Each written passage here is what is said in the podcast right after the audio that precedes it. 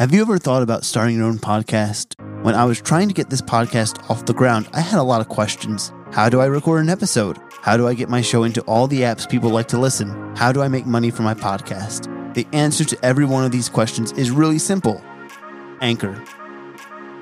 Anchor is a one stop shop for recording, hosting, and distributing your podcast. Best of all, it's 100% free and ridiculously easy to use. And now, Anchor can match with you great sponsors who want to advertise on your podcast.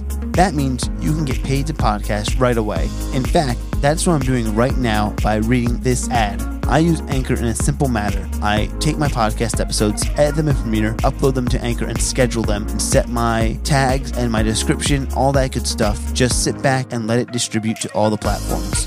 It's very simple and very easy to use and very user friendly. So, if you've always wanted to start a podcast, make money doing it, go to anchor.fm slash start. That's anchor.fm slash start to join me and a diverse community of podcasters already using Anchor. That's anchor.fm slash start. I can't wait to hear your podcast.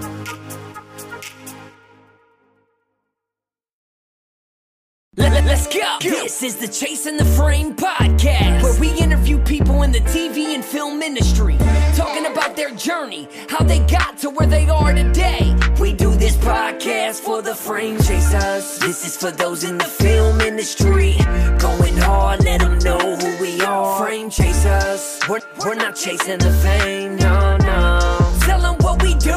We're chasing the frame. This is the Chasing the Frame podcast with your host, John DeMarco. Let, let's go. What up, Frame Chasers? It's Wednesday, and you already know what it is. A new episode of Chasing the Frame today is episode 85, and we have Brenda Daly today. Brenda is a actor, actress, writer, producer, director, editor. Am I missing anything else? Uh, no, that's all. That's all I am right now. All right, hey, just just making sure. I know sometimes I, I see what's on IMDb, and I double checked, and I'm like, all right, because it only says actor, producer, and writer, I believe, and then I was like, wait, it says editor and director also, so I had to write those down as well. Yeah, I'm, I'm pretty much ADHD when it comes to the uh, the, the creative process. gotcha, gotcha. Uh, how are you doing today, Brenda? If I may ask. I'm doing good. I'm on my third day of my crowd fund for my mom squad uh, micro series, Awesome, awesome. and uh, so I've been on the computer all day, uh, talking to people and emailing. So Busy day, busy day. it's been a day. uh, before we get into the episode, let us do some housekeeping real quick first, and we'll take that and we'll go from there. First off, we have to thank our affiliate partners, Artlist.io, and honestly the best music licensing platform for any type of content creator. Thousands of new songs every day and unlimited downloads, which is always a plus, especially when you're trying to find music for any project. That's always the hardest part. Artlist.io makes it easy and simple. Guys, if you join our affiliate link today in our YouTube video description below, that's uh, you get year, one year and two extra months for free. So check out Artlist.io, an inspiring music licensing platform created by filmmakers for filmmakers. Second, guys, we have merch for you at teespring.com slash store slash chasing dash the dash frame. Not only are we selling uh, shirts, but we're selling hashtag frame chaser masks as well for $10. Honestly, it's a comfy cloth mask and super stylish, and you let people know that you're a frame chaser on set. Third, guys, check out Production Apparel. That's another affiliate we have too. They have awesome uh, production shirts for camera, writers, uh, I think uh, audio as well, and they also have wrap gifts too. Wrap gifts also, if you're interested in that. So check that out below as well. And then fourth, we have to ask for that donation to the Church of the Frame guys. Uh, for three ways to donate: PayPal.me slash CTF podcast. That's a one-time donation. Donation. Second is Patreon, $5 membership a month, which allows you early access to audio and visual content a week before it airs. And third, in our description below, is links to all the cryptocurrencies that we accept and then go straight to our trust wallet, which we're trying to uh, use cryptocurrency as a way to fund other projects that we're trying to do in the future. So, guys, uh, please do one of those three things if you could. And then also, please like our Facebook page as well as subscribe to our YouTube page. So, who's ready to chase frames? Brenda, first question I ask everyone on the show is Uh-huh. where are you from originally? I am originally from uh, Sunset Beach, California. Oh, okay. I where is that located? I'm I'm not from here originally, so I right next to Honey. It's right next to Huntington Beach. Uh, right between Huntington. It's right on the coast. Um, uh, so I went to Huntington Beach High School, but Okay. uh, Sunset Beach is like its own little tiny community Mhm. right on the beach, and I grew up on the harbor, so I had a really tough life as a kid. Yeah. I- sunny days and and some fun in the sun and and rays in the ocean and all that fun stuff. Surfing, I'm guessing too. You know what? I never surfed, but Really? I we did a lot of bodyboarding. And Okay, all right, yeah, B- boogie boards at least. Yeah, yeah, yeah. Okay. Yeah, actually, had my teeth knocked out with my surfboard when I Oh, was a kid, so I never surfed. Oh my gosh. Oh, that's Yeah, so so yeah, so surfing was not on my on my on my list. How's that? Oh, okay. I I understand. now I know why. Uh, and second question I ask everyone on the show is what was that movie, TV show, actor, director, whoever it was, that creative person that spoke to you and you said to yourself, I want to do this? So for me, honestly, um, my both my parents were doing a lot of theater when I was very very young, Mhm. and so I was pretty much dragged to the theater. As far as like, if you were talking about per- performers, I always loved like Barbra Streisand and Bette Midler. Yes, Yeah. I'm showing my age. Um, they were super big uh, for me. Yeah. Um, so, but. Uh, but that was big at the time, and so those are the things my mother had aspired to be. Yeah. So we, we went and saw a lot of those movies. What was your favorite uh, Bette Midler or Barbra Streisand movie? Um, oh my God. Um, I get. The, I yeah, the now, I'm going way back. Uh, Funny Girl was a great movie. I've probably seen it 20 times as a kid okay. uh, with Barbra Streisand. And uh, for Bette Midler, um, it was The Rose. The ro- the Is that the name of the movie? The Never- Rose, I think. Oh, the of rose. the The rose. Okay. Interesting. I never. Well, I never saw the rose, but I. Ne- I mean, the only Barbra Streisand movies I know are like A Star Is Born and uh, Uh-huh. obvi- and Meet the Fockers and all that stuff. I can't. I, I know other. Oh, uh, what else is there? Uh, that one where she plays. Uh, she like does the Jewish thing or something like that. She turns right. What is that?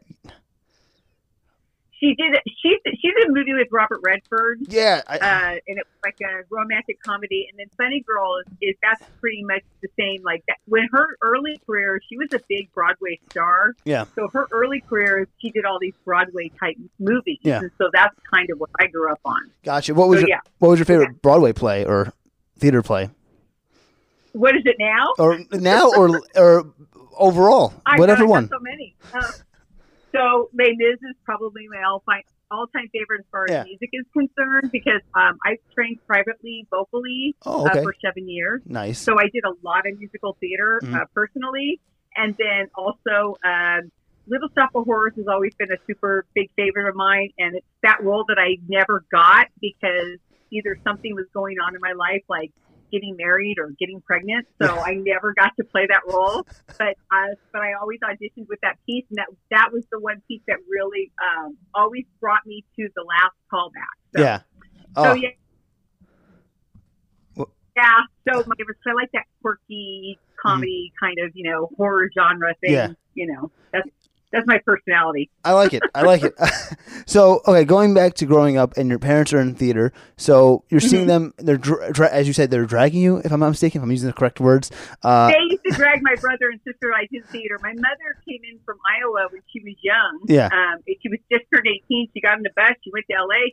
Typical story. She wanted to be a movie star. Yeah. And then uh, she ended up meeting my dad, getting pregnant, getting married. Yeah. But so my mother used to take classes at the Palos Verdes Theater, Mhm. and um, uh, Shirley MacLaine was actually taking uh, classes there too. Yeah. So when she was married, my mother dragged my father into all these plays that she was in because my mother would always get to be a star Yeah. because she was so good. And then all, and then my dad ended up getting doing. Um, my dad was very Jewish, so he looked like the. Um, the villain in every melodrama you can think of, my father probably played them oh wow. because he was just that dark, booming, you know, Yeah. voice, and he always played the evil character, you know, tie the girl to the uh, train track kind of guy. So he was always that bigger than life character. So, uh, so he, my mother actually got my father started, and then us kids, we basically spent most of our childhood at one theater or another. Yeah.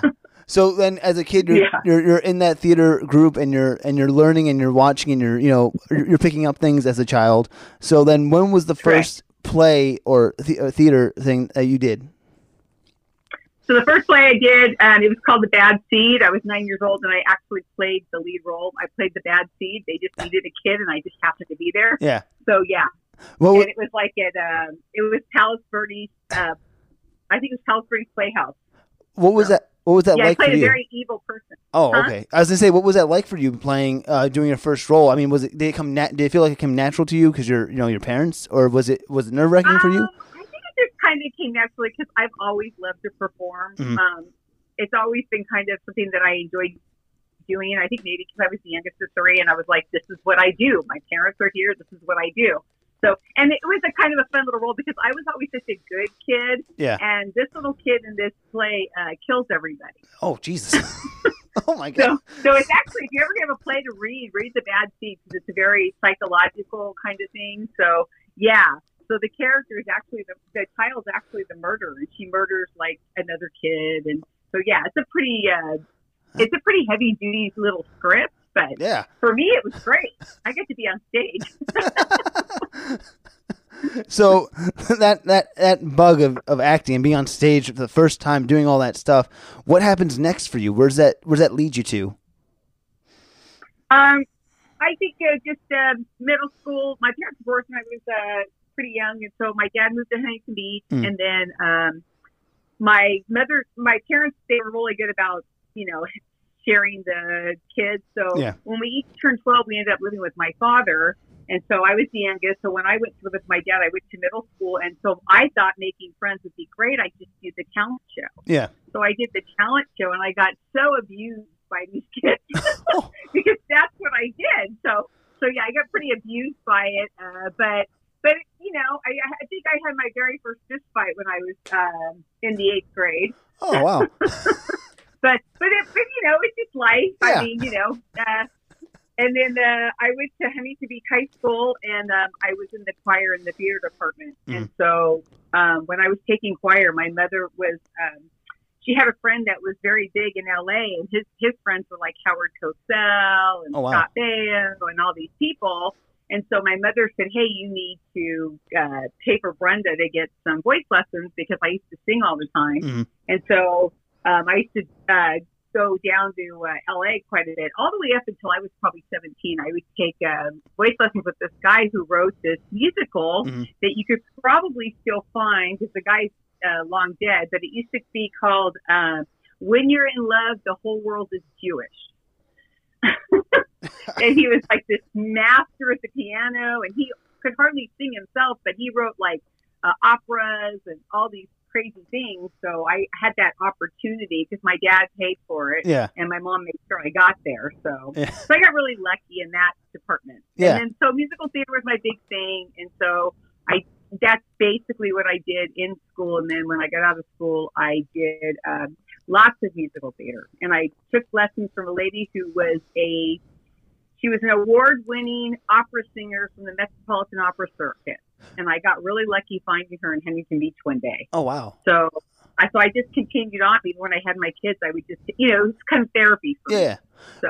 Question question then uh for you also. Did you kind of like taking the opera classes did it make you try did you do any opera or did you want to do any opera from that? Not not really. I mean, there, at the time they were doing things like Pirates of Penzance, which is kind of operatic, Mhm. but it was mostly musical theater for me. Okay. But, you know, I, I felt like it gave me a big range. Like I did a lot of country and I Mhm. did some jazz. Yeah. So I, I did. I was, you know, kind of all over the place. But I did. But musical theater's always been like my thing. yeah yeah So, and my daughter now, uh, she's, you know, my youngest is the Mhm. same. She started at nine, and then the whole the whole situation. She, I got her voice lessons, and we were, and then uh, she did. We just actually put out a video for her after reel. Her name's Brenna Daly. Uh, oh yes i worked with her actually oh, you work with her? yeah i worked with her on uh, to, to whom it may concern actually Oh, okay, yeah, Yeah. yeah. So uh, she has a video out that that uh, I well I produced, and then uh, I helped direct with uh, Mhm. Mike Conway. Yeah. and we just put out a. Uh, it's kind of like a little music video, but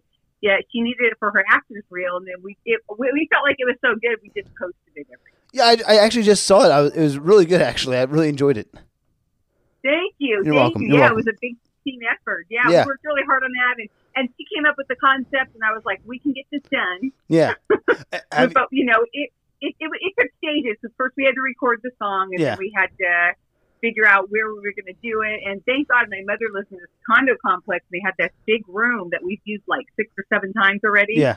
And because we have full access to this big, huge space, so we we just dressed it up, and Hmm. yeah, I thought it turned out really nice.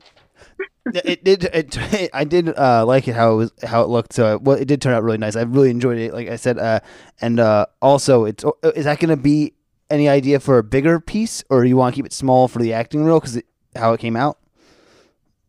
Um, so I, I would like to do more of those. Uh, Mhm. Actually, my daughter wants me to do my own reel because I guess so. This was going on in Hollywood. My daughter was in the movie The Prom Mhm. with Meryl Streep and Nicole Kidman, but she wasn't up for any of the singing roles, Yeah. and she basically got one small one small one liner. But her manager and agent feel like because she's so musical theater oriented, they're going to um, they wanted her to do a musical theater reel, and then of course she didn't want to do it unless it looked super good. Yeah. So, and so, you know, I know a lot of people here in town because I've been literally networking since she was nine years old Yeah. out here. So basically, I just, you know, I called in some friends and everybody's sitting around not doing a whole lot right now. And Very they true. were just happy to be doing something, Yeah. You know? So I thought it turned out, I thought it turned out pretty much like if we wanted to write a musical, Mhm. that would be, that would be the quality it would be. And I, I would be very proud of that. Yeah. I, I'm I I'm very I like certain musicals, but that one I would I would totally check out and watch more of. Uh, Yeah, she did uh, Evil Dead the musical on the strip when she was here uh, before. Yeah. Uh, I think when she was like 20 or something. Oh, so yeah, so like, yeah, Oh. yeah, yeah. love Evil Dead. Um, but also, how did you get to Vegas? How did how did you end up winding? How did you wind up ending in Vegas? Well, in 1994, my husband and I had three kids. My youngest was five months old. They were five months, three, and 4 Mm-hmm. And basically, um, the economy in California kind of took a dip, and my husband had his own roofing company Mhm. there. So there, all the work dried up. So Yeah. his parents had retired out to Vegas, and so they really wanted us out here because he's an only child, and we have their only grandkids. So they kind of like encouraged us to come out. They're like, "Hey," so we've been here since 1994. Yeah. But uh, yeah, so that's basically why we came out here. Mhm. Um, and then of course I've been bartending for the better part of my uh, life out here. Yeah. But due to COVID 19, I lost my job. Oh. So so I've been so this is why I've been like so focused on the Mom Squad Yeah, yeah. and uh, doing doing a lot of films. I didn't realize I could get so much work as an actor. I just figured I actually when my youngest went away to LA to Mm. go to the American Academy of Dramatic Arts, I had nothing to do. My other kids were grown, Yeah. and then I went to um. So I started taking classes with Ryan Williams okay. and, because I needed something to do. Because Yeah. I, and of course I was a stage actress, not a film actress, and um, and he was super tough. Mhm. He's a very tough, kind of a hard ass kind of guy, but he's not wrong. Yeah. you know what I mean. Yeah. Like if you can handle somebody telling you the truth, he's the best. Mhm. You know, Yeah. you might walk out of this class wanting to cry, but you, you almost have to know he's right. And then I kind of hung in there for like three months, and then I started getting it. Like I started Mm-hmm. getting it. It took me three months to figure out his method, but then I started getting it and getting it. And then when he left town, um, the class kind of stayed together. Yeah. And we just kind of started doing classes until COVID. So I Wow. haven't been to class since. But it was like almost two years for me where I was just like doing something every week Mm-hmm. and I was doing a couple of little mini shorts for people. But I was just kind of keeping myself in the mix and then also networking for my Mama Bird production companies, Mhm. you know, always going to the parties. So Yeah. so I've always kept myself in the mix for quite some time. So Gotcha. Ah, I've actually been out here for quite oh, I was, I was gonna say I was gonna say yeah because I look when I looked at your IMDb and you telling me about your background and your, your musical theater and all that stuff. I was like, you know, I was shocked because I saw like you know you started in like 2015 with stuff, and I was like, oh my gosh, she has done so much more than I I know. And it's again, I always find this fascinating when I have guests on and stuff like that, knowing their background and all that stuff. It's great, and and it's just wow, it's just eye opening. You know, I mean, I, I didn't I didn't know that about you. No, well, thank you. Well, the thing is, is I my first short film that I did was called Unintended, and um, Brenna was like 16 or 17 at the time, and she just finished doing Bubblegum and Broken Fingers with Mhm. John Jackson. And so we were over there, and he was giving her this. He gave her this picture of her on the poster. Yeah. And so uh, I we were over there, and then he was like, "Yeah," he goes, "I really want to film something," and and at the time nobody was doing real, so you had to either be in a real film or whatever was going on. So I said, "Well, I had this idea for this short film," and I told him about it, and he says, "Well, go home and write it down." So I some another friend of mine gave me a free screenwriting program, and I wrote my version of the short film, Mhm. and then I brought it back to him like two weeks later, and then he took it and he rewrote it because he's I, that was my first writing. Yeah. He fixed up a lot of it. What- So, and then uh, we went ahead, he went ahead and had his friend Kathleen, um, who was his makeup artist. He wanted her to direct, so she directed. I produced. Mhm. My daughter starred. Uh, we did do it SAG, ultra low budget, Uh, question for you. um, and uh, we ended up just it was just made for film festival. yeah. Huh. Oh, uh, a question for you also. What was it like writing for the like? Was that your first time? uh, First time writing a film? But did you ever you never wrote before that? We used to I used to teach voice to little kids when Mhm. my daughter was going to LVA Yeah. and um, we we we used to have a, I have a, a, a definite set of songs that I pick out for kids Yeah. and so what we do what we would do is twice a year we would do a spring show and a Christmas show and uh, Brenna and I would actually put together the um, shows we would write a story around whatever songs they picked Ah, okay, gotcha. so I have I have done a little bit of writing, but no, that wouldn't I wouldn't consider it that would be my first I'm, I always feel like I'm still learning everything. yeah. I don't ever feel like I'm like you know, people remember like I'm the best this and I'm the best that. Yeah, I don't know if I'll ever be at their level. I'm just doing my best because you know, you're always learning something and then there's always new equipment to learn. There's always new mm-hmm. camera angles that you might want to try or Yeah. You know, like when we did Brenna's video, we were trying to, we were really focusing on the juxtaposition. Mhm. Like that is something that took me a while to figure out what that was.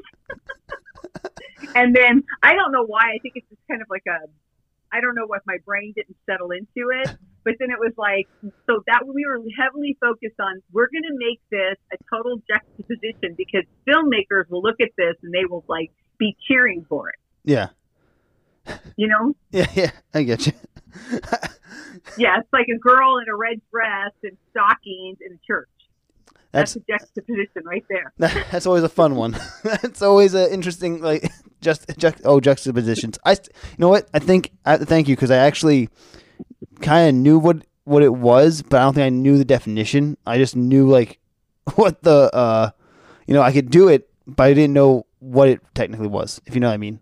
Right, like it's it's like this. So for people who don't know what a an actual juxtaposition Yeah. in film is this: you have a bird sitting on a sign that says no birds.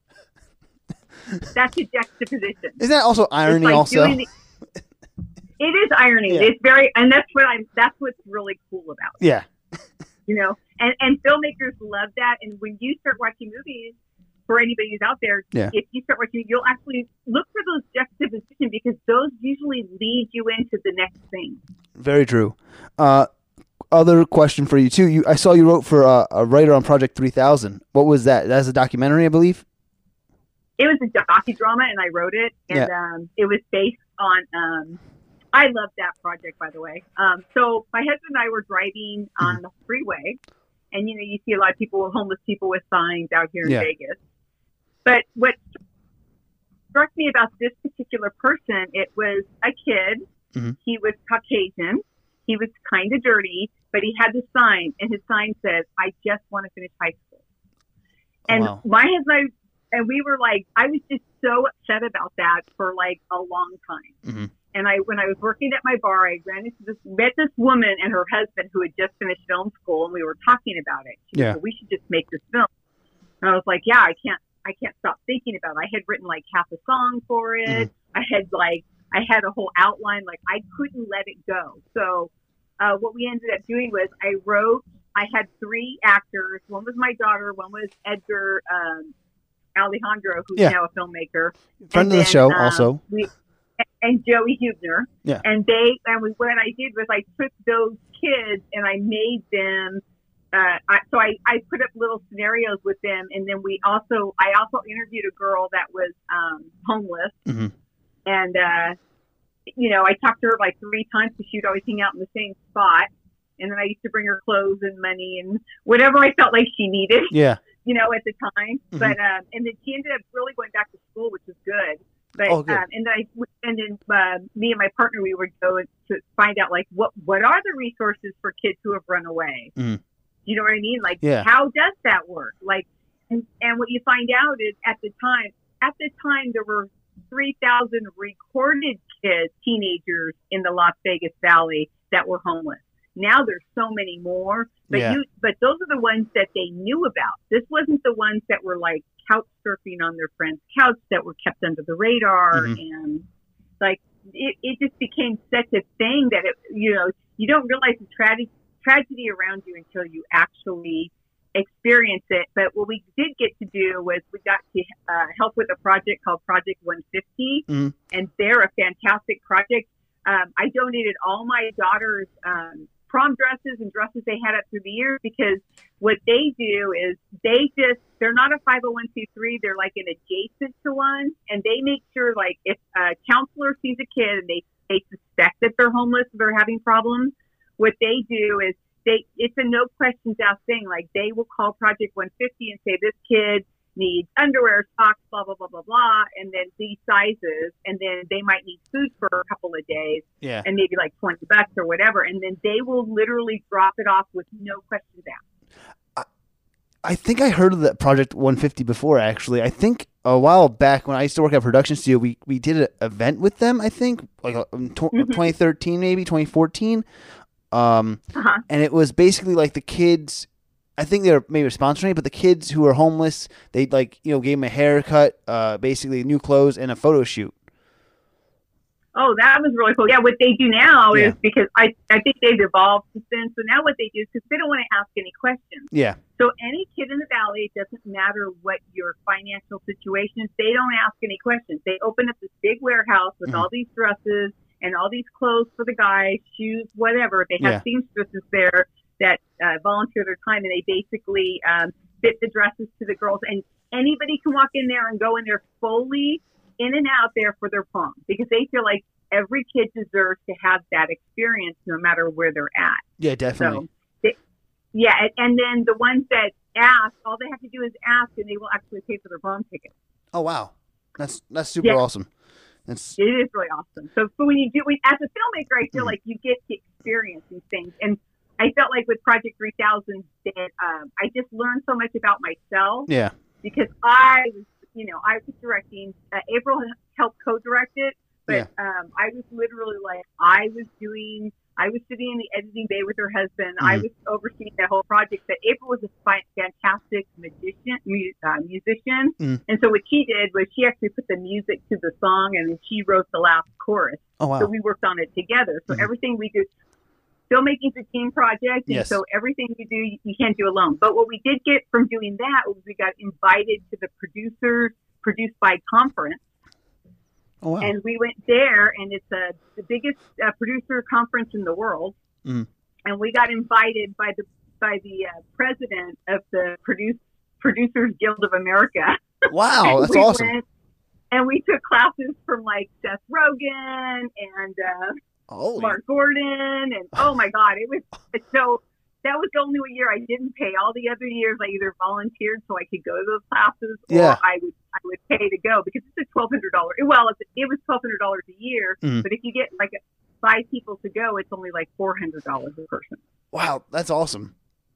Yeah, Like- it was really awesome. I've met producers from all over the world, literally. Yeah, like oh my gosh, like even that too. I was gonna, I want to ask you about. Uh, it's a you said docudrama or right?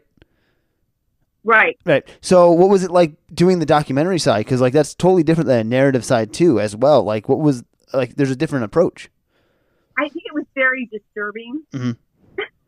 because you know I did have. I mean, I only talked to one girl, Yeah. but I kept going back to her because her story was so compelling. Like she would tell me about.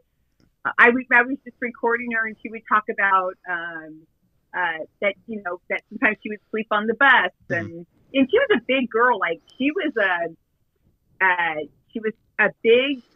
Uh, I don't know, black girl, but she looked like I thought she was a boy when I first talked to her Mm. like just her, the way she dressed and everything. Yeah. But then as you got to know her, you start to realize that she probably did it to protect herself. Yeah. That makes sense. You know. Yeah, yeah. So so yeah, and then of course we went to all the places that the teams were supposed to go. We Mhm. were kind of disappointed in some of them because there were nothing but administrators there. I saw one homeless teen in the whole place. We were there for three hours. oh wow. And then I, I don't want to say what the what the organization is, but then Yeah. when we said, "Hey, we want to partner and we want to do all these things," and they were like, "Well, you know, we need we want to control everything you do," and I was like, "Well, that's not how this is going to go. Are you going to pay us? Because that's Yeah. not how this is going to go." you know. And so, and no one had been talking about teen homelessness at that time. Yeah. Uh, they had done it like five years prior, but they hadn't been doing it at that time. Mm-hmm. So we felt like, oh, you know. And it's funny because the day after we we uh, toured this facility, uh, they actually had had um, Channel Channel Eight News there. Oh, So I think they were worried. Oh. Jeez. Yeah, yeah, yeah, yeah. So, so yeah, it is different. Documentary's different. I I haven't done any since. Um, I just like narrative. Yeah. Have Have you thought about going ever going back? Maybe in the back of your mind, you have like maybe I would do a documentary again. I would probably, if I were to do another project like Mm-hmm. that, I would probably go back to teen homelessness and then just really just grind out Yeah. the real deal. I just, I it makes me so sad. Yeah, no, understandable. That's that's a very like hard. That's a hard topic too. Like especially, I feel like for your first documentary, that's like a very hard topic to do in the sense of like what you're witnessing as well. Yeah, because kids are like, and, and the thing about, they're not little kids. Yeah, So, you know, little kids are endearing, and and I know there's there's abuse and everything with littler kids, but then they're not in a kid and they're not an adult, so they're stuck right in between. You know, they're not Yeah. driving cars and they don't have a driver's license because they're homeless. They're in this, they're in betweeners, so they don't have, so people don't give them as much sympathy or they don't really think about them so much because they Mhm. figure, well, you know, 16 and up is considered an adult, so they Yeah. don't see them now they Yeah. see them as adults. And then these kids are completely because of their situation they've been in, they're they're not ready for the real world. They're surviving, yeah, but that's all they're doing. yeah. Oh my gosh. So so Scary, going, huh?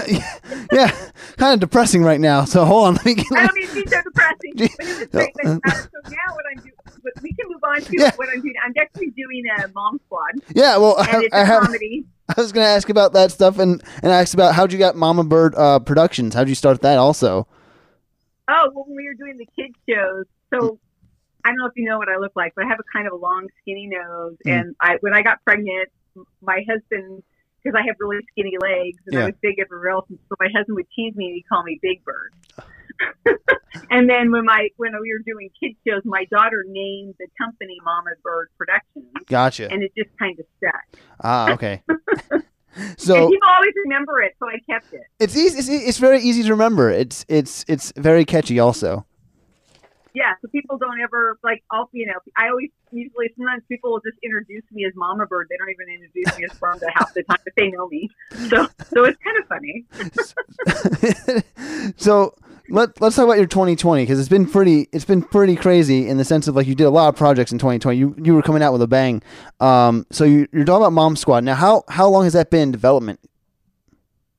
About three years because I was literally talking about it at the bar I was working at, and Mhm. then you know, we, I was just kind of like building up the concept, and I had a completely different concept that I Mhm. was taking acting classes, and this beautiful Russian girl came into our class. Uh-huh. Her name's Tanya Petro, and she, and you know, her English is broken because she's Russian. Yeah. But she was dropped it, and she's a she's a really good actress. But she's like one of those people that are good at everything. Yeah. I don't know if it's her upbringing or what, but so her and I were talking, and we were making actor reels. Mhm. Um, because we needed them for our uh, acting pages. Yeah. But you know, it's hard for her to find stuff because she is Russian. Mhm. So one of the jokes in the class was uh, in Ryan's classes when he first met her, he asked her if she was a spy. So we had to do these reels. So and I so I talked to her and I'm like, hey, I go, I have this really quirky idea. Mhm. I go, I don't know if you would be interested. And of course, you're Russian, so I don't know what offends you and what doesn't offend you. Like Mm. I don't know what's offensive to Yeah. somebody who's from Russia. so I wrote this uh, three-page little dialogue, and uh, I sent it to her, and she was like, "Oh, I love this." so we so it's on Facebook. You can actually look it up under Mom Squad. It Yeah. was the first clip that we released. I think it was like nine months ago, but we released it because, and we were like, "This this is Mom Squad," Is that- originally it was supposed to be like a group of women who lived in the neighborhood, Yeah. and the CIA was going to train these women who had these uh, specific powers. Like they just were super smart at this or super Yeah. good at that, and we were there to be recruited. But then when Tanya came on the scene, I was like, I mean, how funny is it that you know one character works for the CIA and the other and they're recruiting a girl who's literally straight from Russia. It is pretty funny. Good juxtaposi- ju- juxtaposition. Right. And then when we were auditioning, because Donna Fisher's now um, part of it, and she's Yeah. Brit, she's from British. She's Yeah. British. So, so when I went audition, I actually wrote the um, the, the James Boss Yeah. as a um, as an American woman, Mm-hmm. like you know CIA hard ass. But uh, when I put it, and Donna's a lot younger than what I posted it as. But Mhm. she, it was you know during COVID time, she's like, hey, I'm just sitting around. She goes, I would love to audition for G-Mom. Yeah. So I was like, hey, you know, might as well come down. You know, we were COVID safe and we, everybody had masks and whatever. But so, so we had all these great actresses come in for this part of G-Mom. Mhm. And Donna comes in and that British accent, I don't know what it was, but that's what really put her over the top um, because we were thinking, how funny would it be Yeah. if James Boss was British Oh. and her partner is Russian?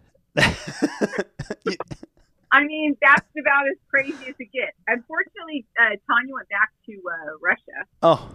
So during COVID, but she's still part of it. We're just kind of cutting her character down Gotcha. because she she says she can get a film crew in Russia to do parts, but Jane and Jane and Sasha will never be in the same room together. So I have a couple of things written for her, but I had to shrink her part down well, just because she ended up having to go home. I mean, you So- also you had you have the workings technically of doing. Uh, if you had kept the original idea, you could have did a spinoff called International Mom Squad. Oh, it's cut. Oh, you, all the characters. So, but basically, what we did we recast them. So we have a couple of characters like Mm. one's kind of like the female version of uh, Eddie Murphy in Coming to America. You know what I mean? Yeah. Like, she, and she's very fashion, you know, very fashion forward. Yeah. So we have, you know, so they're really quirky characters, and uh, my character's just a straight girl. Like she doesn't understand why Yeah. she's not this super uh, big agent when she's literally dealing with idiots. Yeah, that's great.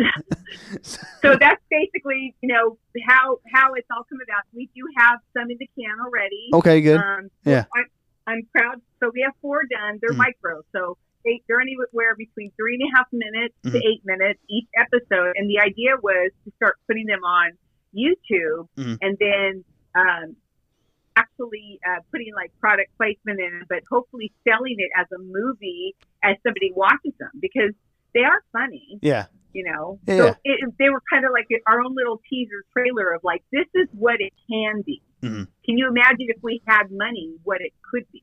that's always a good question. Because like it's always like even the it's- for independent, it's always the question like you know you get get what can I do with money? I can do a lot more than what I can if you see what I have already. I can do a lot more with it with with uh, funding.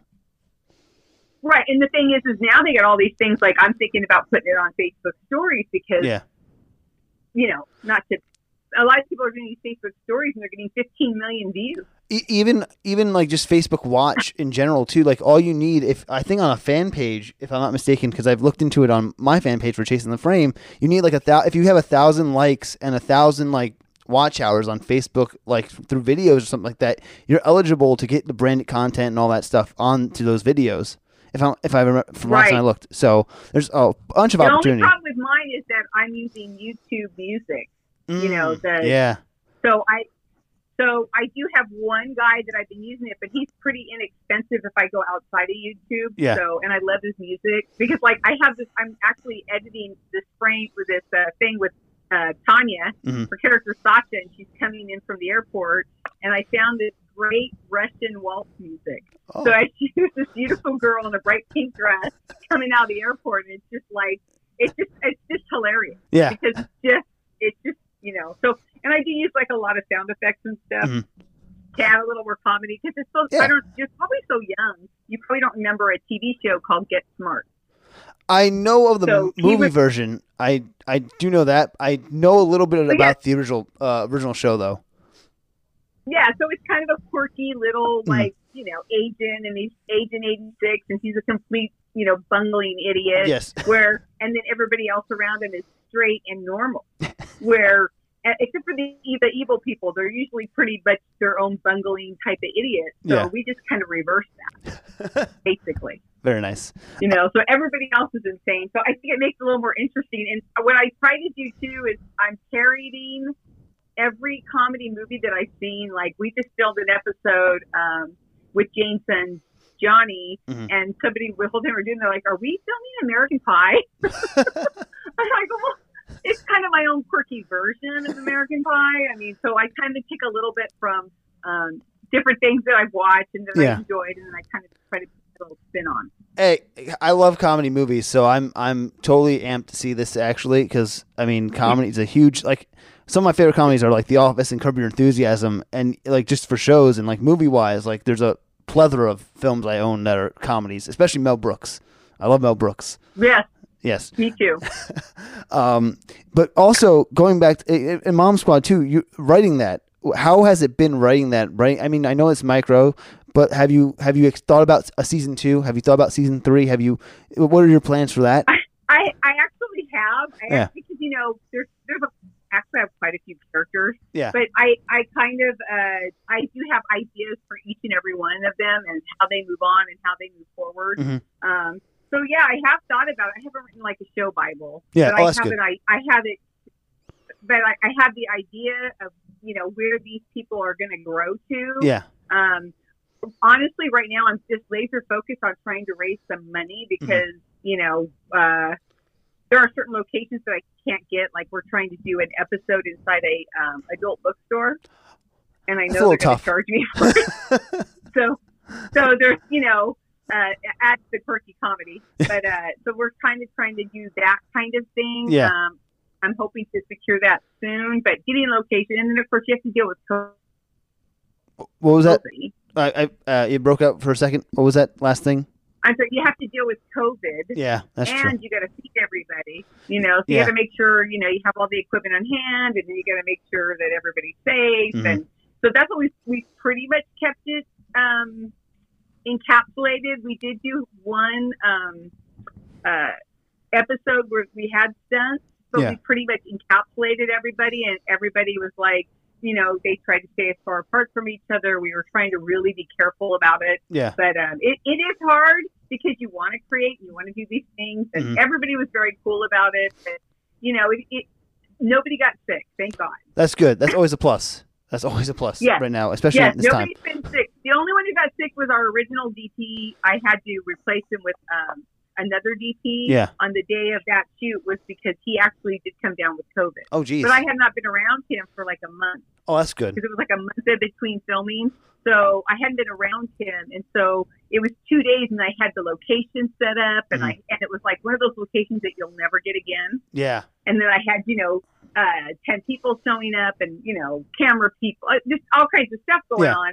And so um, I so when I so when we went out there, so I basically had to call him and say, "Hey, Steven, I'm sorry, but I I got another DP for this episode." Yeah. And he was like, "That's fine." Yeah. And then, uh, and this guy was great. Mike Conway has Hmm. been making films out here since the '80s, and oh my god, Yeah. it's probably one of my favorites. Nice.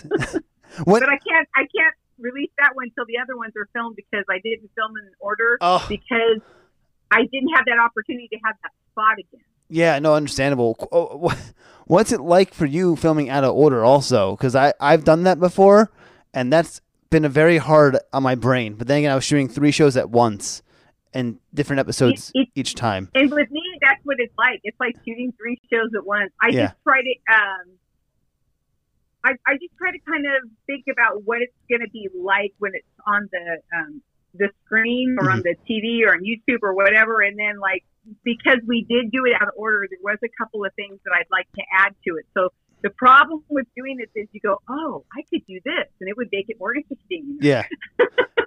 I Yeah. can make this character more interesting. And then, of course, we lost Tanya. So then it was like, okay, I had to readjust everything because Yeah. she thought we were just going to stop. It's like, no, you don't understand. I have never done a project I did not finish. Yeah. And I and this is my favorite project, so I'm finishing it. Yeah. That, it's, it's your baby, also.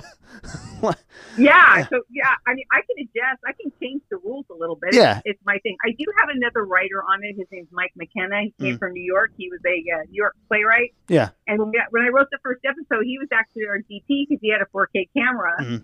So and then and then he started, you know, because he is a writer.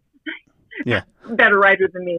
He started going, well, what about this and what about that? So then he he's written a few episodes. Yeah. And I do I do a lot of teamwork. So Yeah. basically, what I do is I don't I don't I don't care if I direct every episode, and I don't want to direct myself because that usually just turns into a terrible performance. Yeah, I, I wanted to ask you about that too. Have you direct like because you're a director and you're acting in it? Also, have you like what? How's that situation been for you? Like, I know everyone's like the hardest critic on themselves, but what's it like being an actor and director in the same?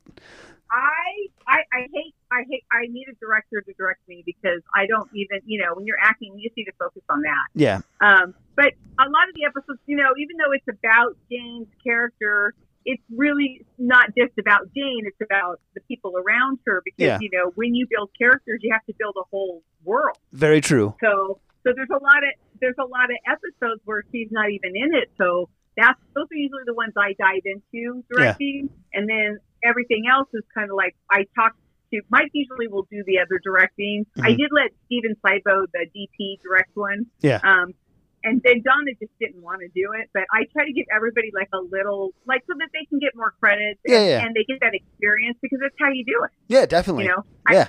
I, I can't pay him currency, so this is I call it creative currency. That that works. It's, that works for anyone. Yeah. Uh, even Yeah, and like if actors wanted to jump in and they say, "Hey, I'd really like to direct an episode, or I'd like to write an episode," Yeah. like, I'll just outline it, and yeah, because I, you know, it's really not fair to sit there and go, "This is all about me." There is no project all about you. yeah, no, definitely. Uh, so you're you're more like the show. You want to be like the showrunner. So you're like the, the examples I would say is Greg Daniels. Like you're the the person overall.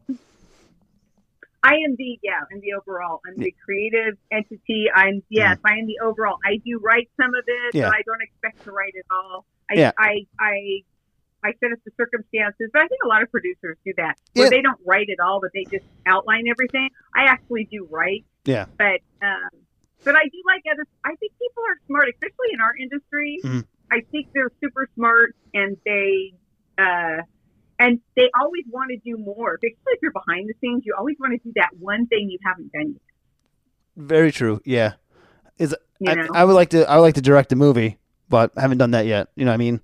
so I actually entered that seven seven seven challenge. I'm hoping they pick me because they were looking for a woman director. I Oh, know nice. others that that have been doing it for Yeah. a while, but you know, I feel like well.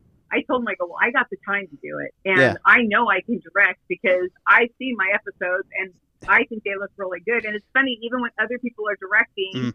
they'll ask me, they want me to kind of guide them through. So they'll ask me, I usually don't say anything unless they ask, Yeah. unless it's something that I know is going to bother me later. you know what I mean? Yeah, like yeah. I'll be there, but if it's I, I don't I don't do that of that with myself. But if it, if they're if they're directing like other people and and I've let them do the episode, I'll usually just kind of oversee it a little bit Yeah. so I don't waste anybody's time. yeah. But um, I love directing. I actually love directing. I think that's kind of um, I've been directing forever. I've been directing shows since I was a kid. Yeah. My cousin and I used to put together puppet shows, and I basically like said, "Okay, you're this, I'm that," you know. so I, I've been basically, and, and I think I'm really pretty good with people because uh, I worked with a lot of actors that people were telling me they weren't that good, and Mm. the first time they tried something with me, I felt like their performance was kind of stilted. Yeah. And then I kind of work with them a little bit, and they're my favorite performances. So I feel like I you just have to know because I'm an actor, I Yeah. know how to talk to actors. Yeah, definitely. And and I like to say also being a uh, you know working in the bar industry, I think also you know how to talk to people as well too, because you have to have that uh, you know um, I blanked down the word, but that uh, sociability as well too. Well, yeah, it's a lot easier when they've had a cocktail or two. Th- just so that that too also. I mean, good you a little point. You, you make a good point. You make a better point than I do. Uh, um, and I I was gonna also say too, having the extra writers as well, it it must be like uh, really also a fresh of breath air too, because they're bouncing other ideas to you, and you're like, oh, I never thought of that too, and you know, like now you're like readjust, not re- maybe you're readjusting or like rewriting stuff as well too. I think the thing I like about having other writers is, and like I said before, I Yeah. like working the whole team thing because I'm I'm the kind of person where I listen to what Yeah. everybody says and then I process it, and I probably use eighty to ninety percent of a good uh, of what they say because they're smart people. I don't want to work with I don't I don't work with people who aren't who aren't into it, and, and they're not saying you know. And believe me, I blurt out a lot of stupid stuff. So I always feel like there's not a stupid idea. You just have to get it out there, and then we got to figure out whether or not it works or not. Yeah. And then you know, I try to make it work because it's you know they they won't it, they wouldn't be even offering the suggestion if they didn't think that it would be good for the project. Tr- very true. And no st- idea is stupid because you, like you said, you can just fix, not fix it, but you can kind of work on it and mold it. Right. So Right. And the only reason I'm really editing is because even though I love the guys who DP out here, I think they're fantastic. I Mhm. feel like when you're you're and, and of course like driving back and forth and everything gets to be a thing because everybody lives all across town. But Yeah. I think the thing about them is that even when you have it on paper, even when you write it down, even Yeah. when you film it, they don't see what's in your head. very true. So a lot of times, like they'll edit it and they think it's good, and then I'll go back and go, "Well, it was really good, but." Yeah. And then of course I'm over there like three, four times fixing things, and Yeah. um, it was funny because uh, Mike Conway's a very good editor. Like he- edited that whole thing with Brenna, Mm. and he's like great. So he had it all laid out, but I was, and it was he did a great job. And the thing is, is that Yeah. he didn't get all the jokes because I had the the way they were kind of the beats in between them, how they were set up in my head. Yeah. So when I left there, so I was I went over to house two times, and we were just like literally like, you know, ripping apart everything that he had just done, spending hours and hours on. And then when I left, he says to me, he goes, "You know, I agreed with almost everything that you just did there." And I looked at him, I go, "Almost everything?" He goes, "No, everything." You know. But it was just funny because I knew he was just giving me crap, and I tortured him a little bit. But I feel like editors are so used to that; they're like. yeah. So basically, what I do now is I kind of write down all the clips that I use Mhm. because I'm not a good colorist or anything. Yeah. So I kind of write down all the clips that I use. I know exactly what to what second that that the cut is. I I said and I literally will send them the cut I have. Sometimes they'll have to like redo it Yeah. because I'm not a colorist, and then they'll go in and they'll they'll fix other things. So that's been really helpful because I do know how to put you know copy paste put it together, but Yeah. coloring that's like a whole thing. I That- know you can put a LUT on it, but Yeah. sometimes LUTs don't even match up. That, that's true. Yeah. Oh, my friend's a colorist, and it's a, he's a pain in the butt. He's probably li- he's gonna listen to this episode because he has to do the audio. So, Mark, y- you heard me. Uh, Mhm. um, also, too, I don't know if you ever heard of this Frame.io. Uh, yeah, Frame. Yeah, Frame.io. I have. You have? I have. What's Okay. that though? What is it? It's basically like if if someone's editing for you, they can upload it to Frame.io, and basically you can like make uh you know you can type all the notes that you want to in there by, by the time code as well. Oh, okay. Yeah, and Well, also you can, just learned something. what was that? I just learned something new. Yeah, and also you can like make marks on the on the video too, and like say I want this kind of like moved in, or this has to be you know stuff like that. There's there- it's pretty it's a pretty fascinating program uh, program on the web. Now, does it only work with what programs work? I always edit in DaVinci. So it works with DaVinci, Final Cut, and Premiere, from what I know. Okay. Yes. It- Okay. I, I will definitely check that out. yeah, it's a little, it's a, it's a it's like I think twenty bucks a month if I'm not mistaken. Um, I've used it in the past for a, oh, a job I had, and it, it worked really well. Um, so I, if you if you want to look into it, I highly recommend it. Yeah, the only thing I don't like about the whole filmmaking thing for me is that there's so many subscriptions you have to buy. Yeah, it's it is a It's like- pain. I just don't think that, you know, when you're an independent filmmaker, unless you have a lot of money behind you, Mm. you know, and then of course, if you're doing the acting thing, then you got to pay for, you know, actors' access Yeah. and you got to pay for all these things. And it's like, why can't it just be simple? yeah, I like like there. I think I got it for fr- you get it for fr- there's a- there or there was a free one on Frame.io, but it was like two gigs, and like that fills up really quickly. Right. It's like. Uh yeah, this is a four gig file. I don't know how I can compress this down any further. like, like what do you want me to do? Right. I actually just bought a Blackmagic Pocket Cinema camera. Okay. I actually bought it secondhand. All right, Because I nice. was, I was actually because I've always had DPs, but Yeah. it's like I feel like because I'm getting more and more into it, I feel like I need to. I always want to have a backup plan to my backup plan. Yeah, it's always good to have a backup plan with So- the backup and plan. I got a really good. Yeah, so I got a, a really good deal, and I had to figure out how to use the thing. Oh. Uh, but, uh, but I mean, I, I know how to use a camera. Yeah. I just haven't used the whole 4K. But I now because originally I was going to buy a whole um, desktop system Mhm. first and get 64 gigs of RAM. Yeah. And um, so uh, because you know when I edit, I edit my little laptop, and Yeah. even though I have, I think I have 16 it, it'll be slow. I have to literally edit everything in 25%. Oh, jeez. Oh, Yeah, in order for it to like roll. I mean, it'll export back into 4K, but yeah, it, took me two weeks to figure that out. The first, the Oh. first, one, uh, first mom squad we did, I edited it, and it was like, yeah, I, they're like, how come it's not done yet? I was like, yeah, I, I can't even get the thing, my computer needs to even take it. oh my gosh. Oh, that's uh, oh. Yeah. If if that ever happens too, there's also something called a proxy workflow, which kind of I don't know if you know about this either, but like you, you just transcode the files to a smaller file, which is more uh, friendly to edit with, and then when you're done, you just turn it back to an online like to the uh, original uh, file size or the original files. Yeah, that's. I think that's what I'm doing on DaVinci, and Oh, I, good. I did, I've been using the free. I've using the free, but the camera. Mm. The guy gave me the uh, paid version, Nice. so I'll, I'm looking forward to finding the um, the the extra bells and whistles that they give you. Yes, it's always, it's always a plus to get those extra bells and whistles. Uh, because I have a Blackmagic also, and I have the DaVinci Studio, and that's it Mm. adds a little bit. Because now you can, I think, export in 4K when you have Studio, if I'm not mistaken. So more more gigabytes. Yeah, so you need you need a bigger computer. That's Yeah. the only problem. Yeah. that's the problem. Is like once you buy something, you have to buy more stuff. Like I had to buy an adapter for my lenses. Oh, yeah. Because if, if I you, had to do all of that. yeah, oh, it's yeah, I know. Because that's what the one thing I don't like about Blackmagic as much as I used to is like I realized like I bought this camera and the this is the older model when it was a square thing, and literally I had to buy a battery. I had to, because the battery only lasts ninety minutes, so I had to buy a battery, a cage, a this, a that, and I'm like, oh my gosh, like I just want a camera that's more has more features in it than than I had to buy all this this crap because like I bought ND filters for my camera and Uh-huh. literally they weren't the right ND filters because the infrared uh which the IR pollution on the camera is different so it made all my images brown.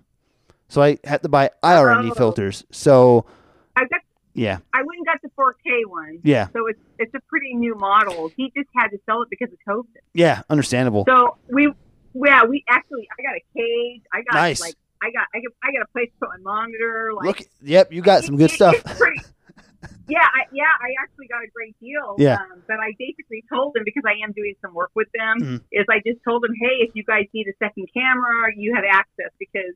I, you know, I bas- I felt like I stole the thing, but you know, he needed the money and Yeah. I wanted the camera. Yeah. hey, it's a win-win, right? Yeah, and I told him you can have access. I don't have a problem. We're Yeah. friends. I don't care. Uh So yeah, and he he usually used it twice in a year. oh, wow.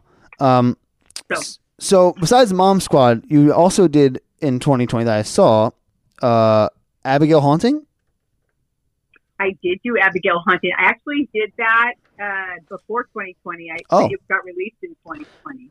They were actually released it two months early because their distributor wanted them to release it because they weren't ready. Mhm. But then Kelly Schwartz of Indie Film Factory, Yep. he he calls everybody. He's like, "Hey, we're going to release early. Uh, the distributor wants it now. We're Yeah. just going to do it now. And it's a bad time, but." He goes, I don't know how it's going to turn out. He goes, I feel really bad. We're not doing like the red carpet thing, but he Yeah. goes, the distributor wants it out, so we're taking it out. So Yeah. what happened with that was they literally went to the top ten movies on um, Amazon Prime, Oh yeah. and it, it stayed there for quite some time. But I actually did that movie. Um, I auditioned. I was actually the second choice in that movie for Mhm. uh, Marge because they had actually casted it up in Colorado, yeah. and then their location they had already set up. And then the lady who owned the house up in Colorado found out that it was like a, a horror movie Oh. and she was and she wanted to sell the house, but she was afraid that she could not sell the house if they did a like a, a ghost movie there. Huh. Interesting. So so then he put up the posting for auditions, and I, I was taking classes, and I was like, I'm just gonna audition for this. I Yeah. don't know, and I knew Kelly, but you know, Yeah. I'd never I'd never auditioned for him before. And so, and I, I did it one way, and my friend Stu Chaikin was helping me with the audition. So I sent it to him, and he goes, "Well, you should try it this way, and maybe use this emotion." And I was like, "Okay." And it's eleven o'clock at night, and I had to go to work the next day. I'm like, "I'm going to kill him." Yeah. So I went and redid it. I spent another hour and a half on it, loaded it up, sent it to my friend. He goes, "Well, you decide which one you want." And then I really wanted to kill him. So so then I went to, to work and I was training this kid and we were sitting at lunch at noon. Yeah. And I had these two clips and I didn't know what to do with them. And then finally I just said, you know what? I'm just going to send them both because they're two, they're two different ways. yeah. And he can decide if he even likes any of them.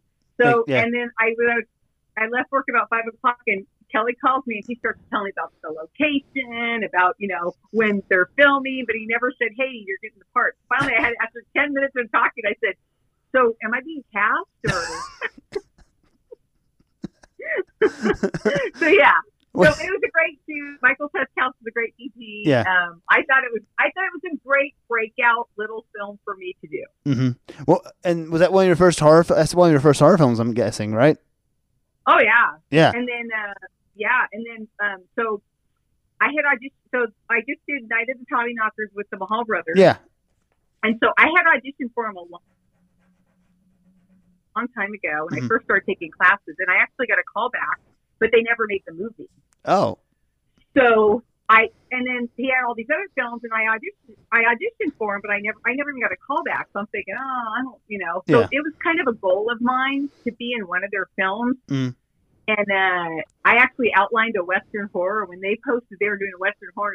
Horror, I was like, I'm going to be in this film. Nice. And so, and then when he when they set out the sides, I um I'm always I always kind of look I'm I'm kind of under the radar. Like I don't dress all up a whole lot. I'm Mm. kind of you know kind of low key. yeah. And the character was for um a saloon madam. Mhm. So I I literally dressed up with whatever I had in my closet, did my makeup and everything to look like I was a saloon madam.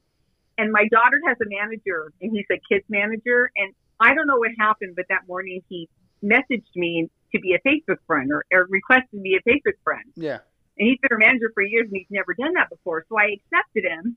And then I went to text to my girlfriend, uh, Donna Fisher. I was like, you know, 'cause I showed her, I took a picture of the outfit, and I said, "Is this too much?" Yeah. And he goes, he texts me back, goes, "No, you go, girl, you go." girl."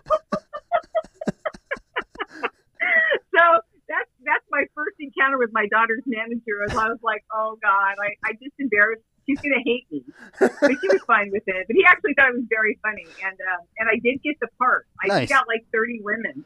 Wow. So Ha- yeah, that was pretty cool. I How- thought. How was that uh, on-set experience for you? Uh, you know, doing that big, bigger. Uh, how is it a big role? Is it a supporting role? What what role is that? It's a it's a supporting role. Yeah. I don't think it was a big role. I Mm. think it was just one of those roles that they wanted in there because they want you know they they originally had six girls that were supposed to be playing the ladies of the night, Yeah. but they cut it down to two plus the madam.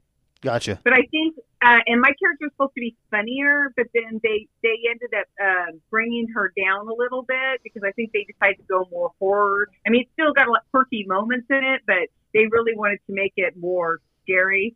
But um, yeah, it was actually a great experience. I got to be in three scenes with Richard Grieco, and I had no idea I was going to be in those scenes with him. Wow. So that was pretty cool. Yeah. And he was very cool.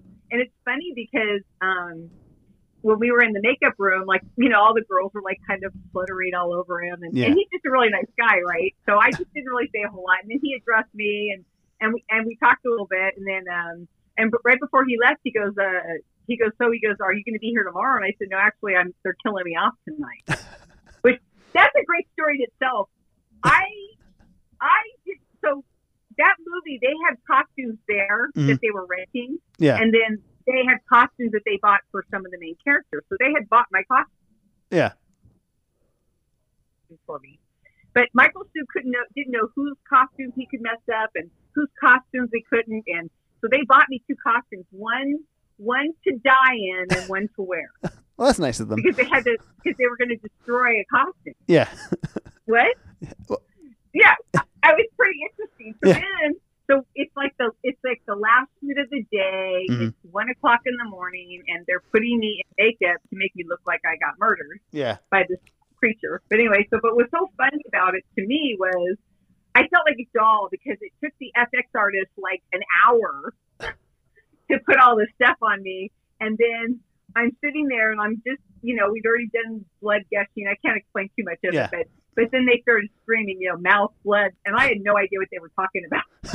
and then I had to do this thing, and it was like I, it was almost hilarious, and I felt like I'm literally.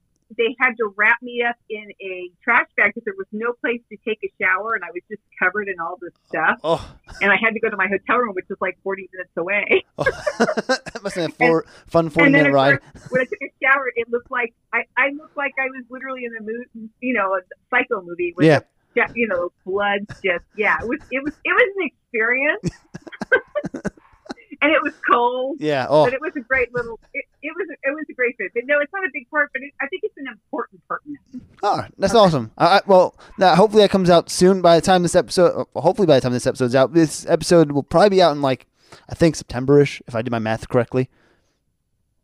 I, I don't know. They have three other films they're launching before that. Oh, wow. Okay, then never mind. Then maybe it will be out after this episode, then, way after. So we'll see. Right, right, right. Um, and then I saw you did uh, Carol's Christmas as well. Yeah, I actually did a. It was a 52-hour film festival for the producers conference because Mhm. they invited me to do one, Yeah. and it was like one of those 48-hour type deals. Okay. And um, so I, I wouldn't, I wouldn't uh, did one, and I had met this guy. Um, his name is David Womack. Womack, and he had actually contacted me because I, I had put out a posting that I was looking for a crew and whatever. And he goes, "Well, I can edit." So then he ended up going, "Well, why don't you just bring everybody over here and we'll film it?" So I was like, "Okay." So I worked with him. He was great. Yeah. Um, it was a good experience. And then um, he just messaged me one day and he's like, "Hey." I'm always the second choice, just so you know. So he goes, "Hey, the girl I cast Yeah. can't make it. He, he goes, I know you're doing some acting. He goes, Do you want to come and do this part? I'm like, Sure, no problem. so I went and did that, and that just released the other day. But he did that quick. He's fast. Yeah. Like, he's super fast. So, yeah, so I get to meet a whole, you know, a, a whole different group of people, and I play the Ghost of Christmas Past. It's kind of a little warped uh, version of, the, of A Christmas Carol. Awesome. I think I just saw something recently that says it's coming out soon, or something. No, I thought it came out. It's, Or it's on Amazon Prime. Oh, it's okay. Uh, Maybe I, I must I must have misread it. Then I apologize. Uh, what? No, it, I think it came out yesterday. That's Oh. why. Oh, you know, I think I. Yeah. Yeah, you're right. I think I read. I just read it wrong. Now that I think I'm thinking about it. I think I read it quickly, and I think I just misread. Um, what else? Yeah, but there was a really fun it, it, a lot of Vegas actors, good Vegas actors, were in that. So, Uh, yeah. That's always good. Um, what else have you been doing? What What's your goals for 2021? What have your goals been? Uh, my goals for 2021 is to finish Mom Squad, Mhm. and then I um, I want to make uh, my horror western. It's called The Little Town Forgotten, and Mm-hmm. it's kind of like if I was to pitch it, I would say it's the Omen meets Pale Rider. Pale Rider was one of Clint Eastwood's very old spaghetti westerns. Okay. right? Yeah, Clint So- Eastwood, right? And Yeah, yeah, yeah. So, uh, so that's kind of uh, what it's all outlined. I actually wrote the script for my classmates, and then we never. I don't think they were that interested in. Of course, I was acting. I wasn't really screenwriting, and Yeah. so they didn't know. And so, like, you know, I would just go in there, and you know, I'd go to class early, and then we'd sit and talk about it. And they were some were into it, some weren't, and then they just it just kind of melded away. But Yeah. I, of course, I never stopped. So I'm just like, okay, well, I Yeah. can do this myself. so so that's probably going to be my next project. I have another one too that I've been writing in a, in a screenwriting class with these guys. Yeah. and uh, it's called the Shit Show. So Oh, and that's basic. It's a comedy, Uh-huh. and it's about a little a little uh, backward town and uh, an old radio station. oh, that sounds cool too. Yeah. Yeah. So, so I have all kinds of ideas. I'm just trying to figure out, you know, but I, I need to finish Mom Squad before I do anything else because Yeah. I am a little ADHD. Understandable, understandable. I mean, I think every creative is. Um, and oh, also, I don't want to forget, you have a podcast. When did you start that? How did you start that? What made you want to start that? Okay, so that's probably not a good story, but Okay, I then. when I when I finished um, when I lost my job, Mm. somebody had approached me and said they wanted to partner with me, blah blah blah blah, and we started this little business. Mhm. And I was in it for like six weeks, but things just did not turn out the way that I was told it was going to be. Gotcha. And so I ended up at, but this person does a lot of podcasting. And Mhm. so that was going to be part of the business. And we were going to like offer podcasting, whatever. Yeah. And I didn't really know anything about it. But because I was in it for six weeks, I was doing all kinds of research on it. Yeah. Like how do you monetize, those kinds of things. hmm And this person had it monetized on a podcast, but yet they had almost 4 million viewers at one time. Wow. So I know. So um, anyway, so that didn't work out, and um, I thought that um, I, I'm doing. I did this film with Tania Dow and Julie Garcia Brasino, and it was called Women Directors Over a Certain Age, and Yeah. we were doing like it's a documentary type style thing. Mhm. So we were. It's still not done yet, but we were doing that, and so I thought, well, wouldn't it be fun if I just add a little podcast to it? And Anchor came out with you can do a podcast on your phone. Yeah. So I thought, well, I could do that. And then with COVID, nobody wants to be in the same room with you. I did a couple in my car, Yeah. which was kind of cool because I have a little red caddy. So that was kind of cool. Like some people really like that, but the problem is, is that you know COVID kept getting worse and worse and worse. So Mhm. I basically just do it off the Anchor app, and then I um, it's called Real Women, and it celebrates women in independent film. And kind of like what you're doing, I my my only question because I do interview men is my only question for anybody is you know what woman in the film industry inspired you hmm to be doing what you're doing, whether she's your mom, your sister, I don't know, Yeah. whether she's, you know, Shirley MacLaine or whoever she is. Yeah. And so that's basically, and then, and then we just do what you're, we're doing here. We just talk about, you know, what they're doing, what their plans are, what their Yeah. aspirations. Well, that's awesome. And everyone who's listening to the podcast should definitely check out Brenda's podcast, by the way, Real Women. You're welcome. Uh-huh. um, now, I have, uh, are you ready for the second part of the podcast? Absolutely. All right. It's time for the open forum of the show when we talk about the strengths, weaknesses, and what can we do to improve the film community in Vegas. Uh, and it's all through your opinion and your eyes. So let's talk about the positives in life. And you, by the way, you can plead the fifth on the show. So you are allowed to Okay. plead the fifth. So let's talk about the good things. Let's talk about the strengths. What through your eyes have you seen as strengths of the Vegas film community? I think the strength of the Vegas film community is that we are literally like a small family. Mhm. Like everybody knows of everybody, or they know that person, or they've worked with them in some capacity. It's like six degrees of, of separation, or Kevin Bacon, as people call it. Yeah, but it's a lot closer than that. Yeah, like three. Yeah, we're like we're like first cousins. Yeah. Once removed, maybe. Maybe, maybe it depends on who you are, but yeah, yeah, yeah. So I think that that's the strength of our community is that we all really are. At the end of the day, we're rooting for each other. Yeah. Uh, uh, any other strengths? Just just list them off. Um, I just feel like uh, I don't know. That's a big one. I guess that was kind of an overall. I just think the strength is that we all are really those of us who are here Mhm. are really working hard to make sure that people from bigger markets are getting to know, notice us. And I Yeah. and like with Kelly and then with the Mahals and all that, they really are getting that recognition. And and what I like about Kelly's is he's kind of like the hometown guy Yeah. like I, he'll never yeah like he's been to LA but he doesn't really care about that market he just cares about making a good product Yeah. so Yeah. that's kind of what I, I like about Kelly Kelly's kind of like the homegrown guy Mhm. he just loves the process Yeah. and then the Mahals are kind of like they're like the crossover like they love our Vegas community but their their aspirations are to just get bigger and better and I met um, Michael Mahal at a class that I took at Kelly Okay. so so so we are pretty closely so it, it is it is nice to get to know everybody who's doing films whether they're just starting out Yeah. or whether or not they're moving other places because you just never know where you're going to get Very true. Very true. Uh, anything else before we go to the weaknesses? Um no i can't think of anything right now All right. you can come back to it if you like. Uh, what are the weaknesses you've seen through uh, through your eyes? um i think the weaknesses out here honestly is um people who who let their ego get in the way Yeah. and and uh, and they're very critical of what's going on, and Mm. sometimes they forget. And I guess that's in any film market, but they Yeah. forget what it's like to start out. Yeah. You know, no, you may not have the best camera. Maybe you're making your movie on an iPhone. Mhm. You know, but you have this idea you want to get out. You know what? I think our weakness is that.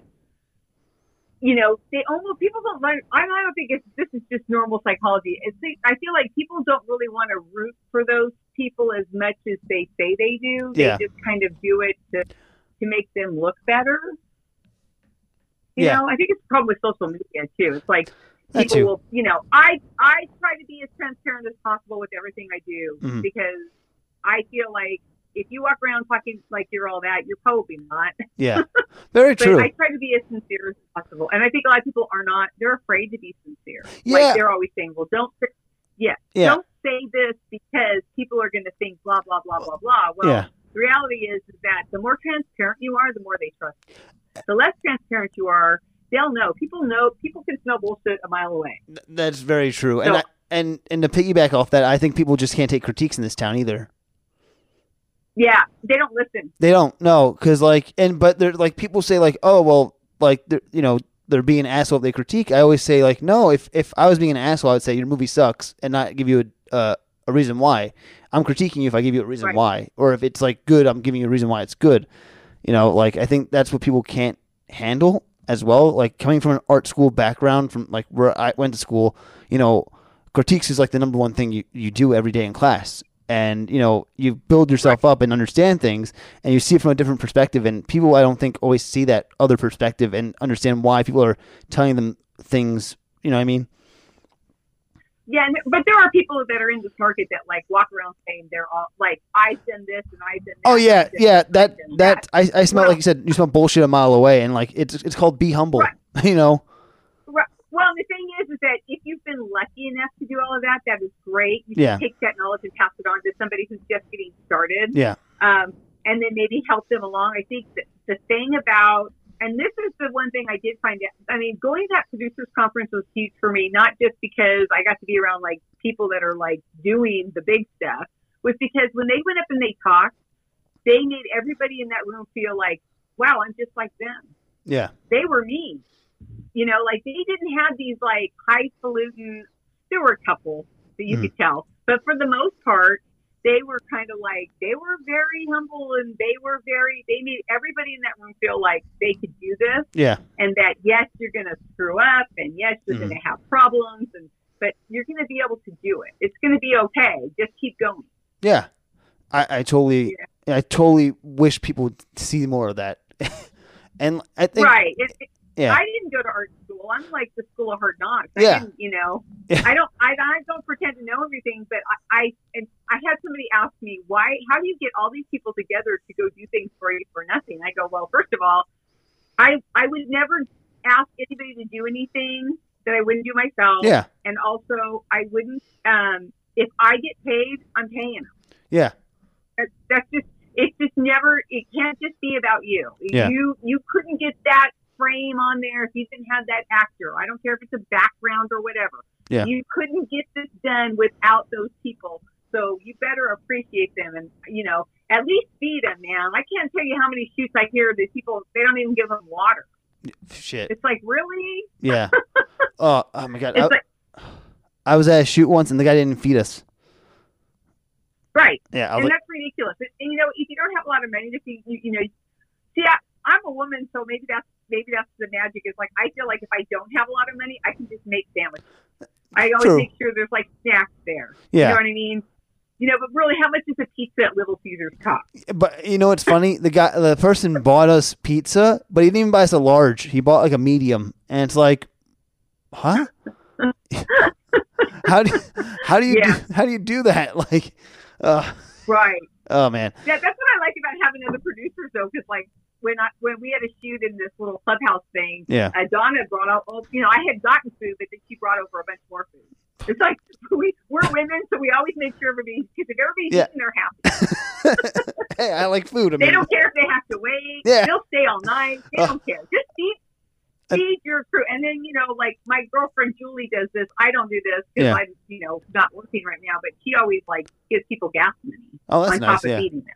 That's that's that's yeah, very no, nice. she's really lovely. Yeah, Yeah, yeah, yeah. So, and I feel like that that's that's a weakness in there because you know, you, and you can't. And the other thing too that is big weakness out here is Mm. when you use a location, yeah, make that location as nice or nicer than when you brought there, you came there, so that other people can use that location. Because Yeah. once somebody sets up a location and somebody's offering it for free, yeah. you know, you got to make it a good experience. Oh yeah, definitely. And I th- I think if I'm not mistaken, I'm not. Don't quote me on this, but you might be like one of the first pe- people to say this in a long that that line in a long time about locations and how we should leave it nicer than how we how we uh you know set had it when we went there. So it's really that's really nice. Like I haven't really thought about that in a long time. Um, so thank you for bringing that up. You have to care about people. Yeah. I mean, they care enough to let you in the door. hmm You know what I mean? And then, you know, I've used my house for for shoots before, but it's Yeah. like you can just tell the people who care. And and like uh, when we worked for Sean Jackson, like they literally like the whole crew went around and they like vacuumed and Oh wow. they did all kinds of stuff, you know. And then Yeah. like when we were using Kelly's studio, it's like you better make sure that light fixture is right where you found it. Yeah. Like you don't because it's not really fair, you know, if they're even if you're renting it, you should just leave it nice. Because Yeah. usually if you do a really good job and you leave it really, really nice, they usually give you a discount too. That's always a plus. yeah, you know, you can always be like, hey, you know, they know, hey, they don't have to pay for the cleaning crew. Yeah. Maybe now because of COVID, but you know, at the time, it's like they don't. It, it's cleaner than you. were- You know, I was going to get the place clean. I just gone in in places where they're like, oh well, we didn't have a chance to clean. I'm like, that's fine. I Yeah. have a crew. You know, uh, any and, other? and you oh. don't want to mess that stuff up. Yeah, no, definitely. I totally agree with you. Like, like, I might not be the cleanest person at home, but other uh, someone else's house, I'm gonna clean it the shit out of it. Like for someone, like I might be a little messy here or there, but like honestly, I will, I will clean the any uh, clean the fuck out of it. Pardon my French. Right. Anyone else's house. So if anyone wants to hire me as a Well, yeah, maid, or- or locations. Yeah. Uh, I know uh, one of the guys. He got this water treatment plant. Yeah. It was a great location. They made a film. They literally paid next to nothing to, to have it, and then somebody asked them about it. They loved the location. Mm. told them about. it. So those people went and talked to people at the water treatment plant, and then they just left it trash. Jesus, So now they now no one can film there again. Uh, that stinks. You know. Yeah. Uh, uh, anything else? Any other weakness wise that you've seen through your eyes? Mm, not really. No? I Okay. think, you know, you just have to treat the people, and you know, and remember, I feel like people, if someone's on set and they like maybe the actor's not having a good day, or the director's not having a good day, or the DP's not having whatever's going on, Yeah. and you might not get your best shoot out of it. That that's not their only shoot. I mean, Yeah. you have to you have to have patience and you have to be kind because we don't know what's going on behind closed doors Very true. and they're there, you know, working their butts off, and whether they're paid or not, it doesn't even matter. Yeah. You know, you, you got to give everybody at least one break. I know it's like, you know, these some of these like, well, that actor sucks. Well, the actor did great at the audition, but maybe they're just having a really bad day. Very true. Yeah. There's a, like, a lot of variables. Yeah, of- there's a lot of variables uh, to any when any day on set. Really, like you know, I, there's never a day on set I think where it goes perfectly as planned. There's always one thing that you know. Was it Murphy's law? Anything that will happen or can happen will happen, right? Is that the And Murphy's? it always does. Yeah, It always does. It- so you have to, be, yeah, you have to be able to adjust. I think that's Yeah. the bad part of it. It's a very stressful job. You know, I don't know why we all love doing it so much sometimes. Because I go, I don't. I I was don't, that I don't find it stressful to be honest. I actually enjoy it. like I think I like just like being like all over the place also and just like no and but I'm all over the place but focused. I think that's that's when it comes to it. 'cause I'm- Yeah, but I mean, like, I, the, the conditions at the White Horse was like, I literally, um, all the money they paid me, I ended up having to buy all new tires. So I got stuck in two snowstorms. oh man. And so I had to replace my tires, and it was so cold. Oh But, you know, it was like, it was super cold and they were super uncomfortable, but it wasn't anything that anybody could do. Yeah. just, uh, but yeah, but, it, and, and they did a lot of their, like, they rented this town, which Mhm. looked great yeah. but uh, the people who own it kind of let it run down a little bit because it's their own private property. They don't really care that much about it. Yeah. They do rent it out. But these guys were so great. They wow, the night I was supposed to film, they ended. up, It was raining, and so the upstairs, the floor was not safe. oh So shit. they literally they stayed up all night. I went to my hotel room, and when I came back, they had literally um, uh, basically rebuilt the whole floor to make it safe because we had tons of filming to do up there. oh wow. So they reinforced the floor. Like these guys were literally patching this place up as they go. Wow. Is that crazy? Yeah, That- these guys were these guys were pros. Like the Mahals had it all covered. Mhm. They they literally they had contingencies. We were being COVID tested. Like you have that many people moving Yeah. around. They had they were yelling at you to put your mask on. They were Yeah, because like, I mean, wh- where do you guys Yeah. shoot that? California, right? I think I saw somewhere you guys were shooting that in California. Yeah, we were, yeah, it was in Yucca Valley. Okay, yeah, let's. I mean, California has like stricter uh, restrictions than you know Las Vegas. So I mean, yeah, you don't want to get in trouble, especially like with you know the whole Tom Cruise thing, also in England, where he's yelling at people like about you know the set life on uh, Mission Impossible Eight, I believe. Right, right. Yeah. Well, I mean, it is true, but it, it all depends on where you're at. It's like how strict are they? But yeah, Yeah. we're a lot less strict, you know. But then, you know, it's like we're strict on stupider things than COVID. I think. That's true. You know, that's Like- a negative. Like, Yeah, uh, I think I think uh, somebody at the film office posted something about how you can't film on BLM land unless you get permission. yeah, I but saw you can that. go Yeah, shoot a gun. yeah, You can shoot a gun without permission. that, You can take out a, a, an ATV without permission. yeah. and you can go gold mining. You can take minerals out of the ground. Why do I need permission to, to use a camera? It makes no sense. I It- don't get it. it, I, I don't know why. Like, the, I mean, if I was anyone, any BLM, um, what was it? Um, well, I would want filming because you want people to see the beauty of like all these places. Also, like, I don't, I don't get the the workaround or the the theory behind that idea. Right. Yeah, that's what I'm saying. I don't get that. It's- Yeah. I don't understand. Now, they're, and then they were saying, well, because people have been doing it, now they're not going to grant permission. Okay. I, you, so I can still go out and shoot a gun yeah, and make a mess out with glass bottles and, The- and destroy. And a camera doesn't destroy a thing. no, not at all. Um, I'm going to a location actually Saturday, and I, I don't think it's uh, a BLM location, but like still, it's where people go shoot guns. It's off Apex. It's like a abandoned something. I don't even know exa- exactly what it is, but like there's all these bullet holes there, like, Right. and I'm like, you know, it's it's like what you said, like you know, you just go out and shoot a gun anywhere basically, and you can't really film somewhere. Like it's ridiculous. Um, It's ridiculous. I think the hardest thing too, I mean, Yeah. is the insurance situa- situation. I always feel like, well, I know we're just talking, but I always feel like because there's so many small independent filmmakers, and we all want to have insurance because you know we don't want to get in trouble, yeah, no, definitely. you know.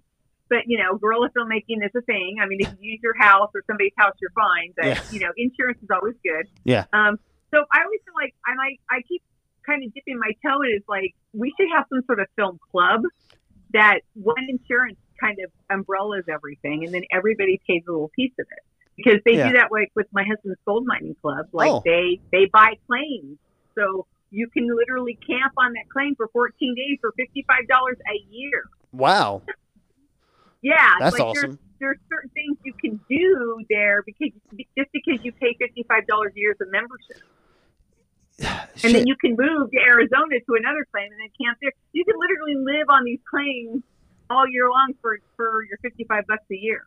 that's ridiculously cheap. And like the price Yeah, of gold's eighteen hundred dollars, like for an ounce. Like you think you think they'd at least go like you know a qu- point one ounce or something like that.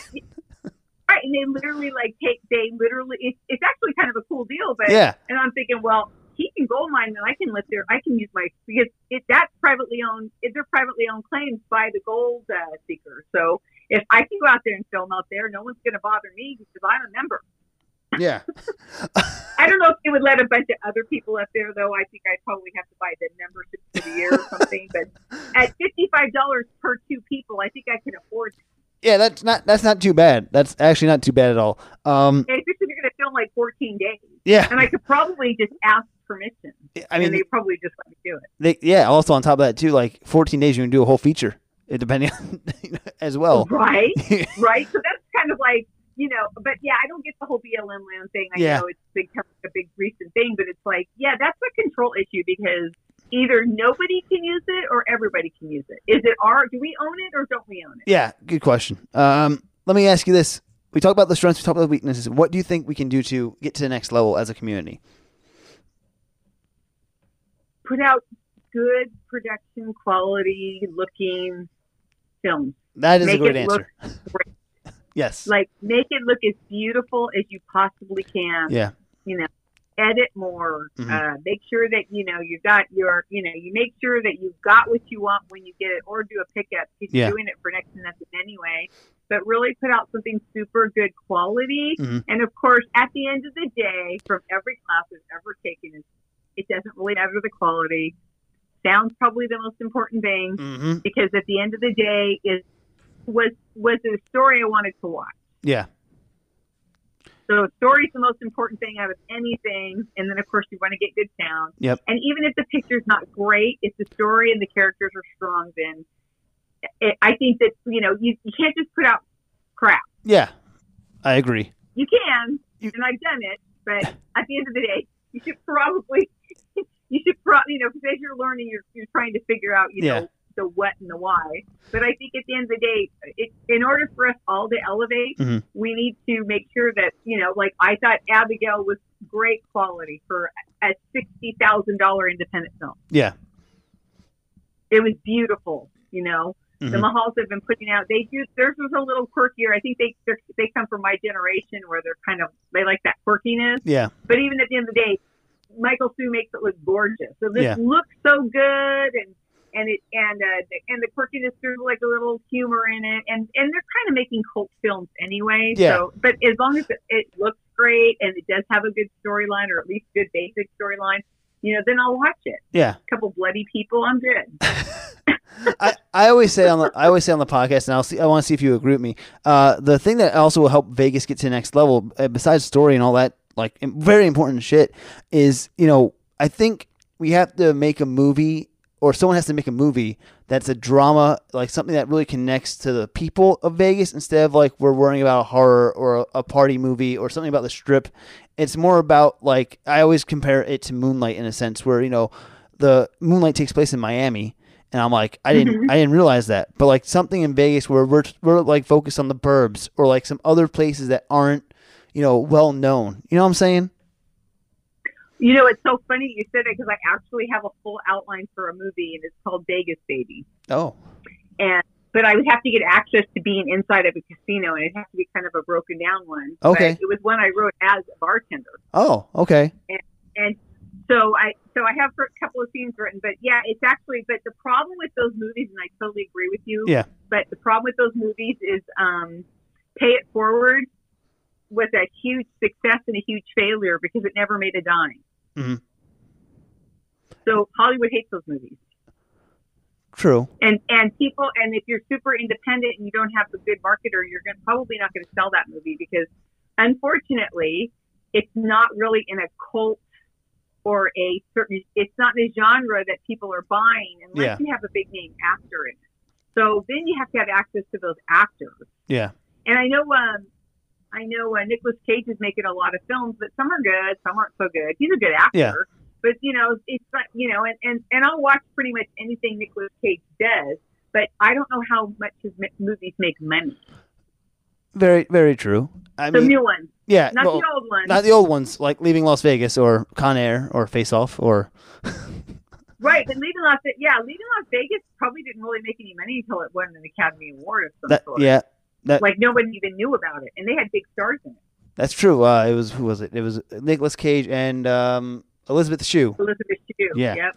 Uh, But I mean, you have to look at it like that. Like those really aren't the movies that. And right now, yeah, you know, the movies are horror because it's kind of fantasy. yeah, the world's kind of coming to an end. But when they make horrors now, it's like they, they use monsters because they don't want to use actual people Yeah.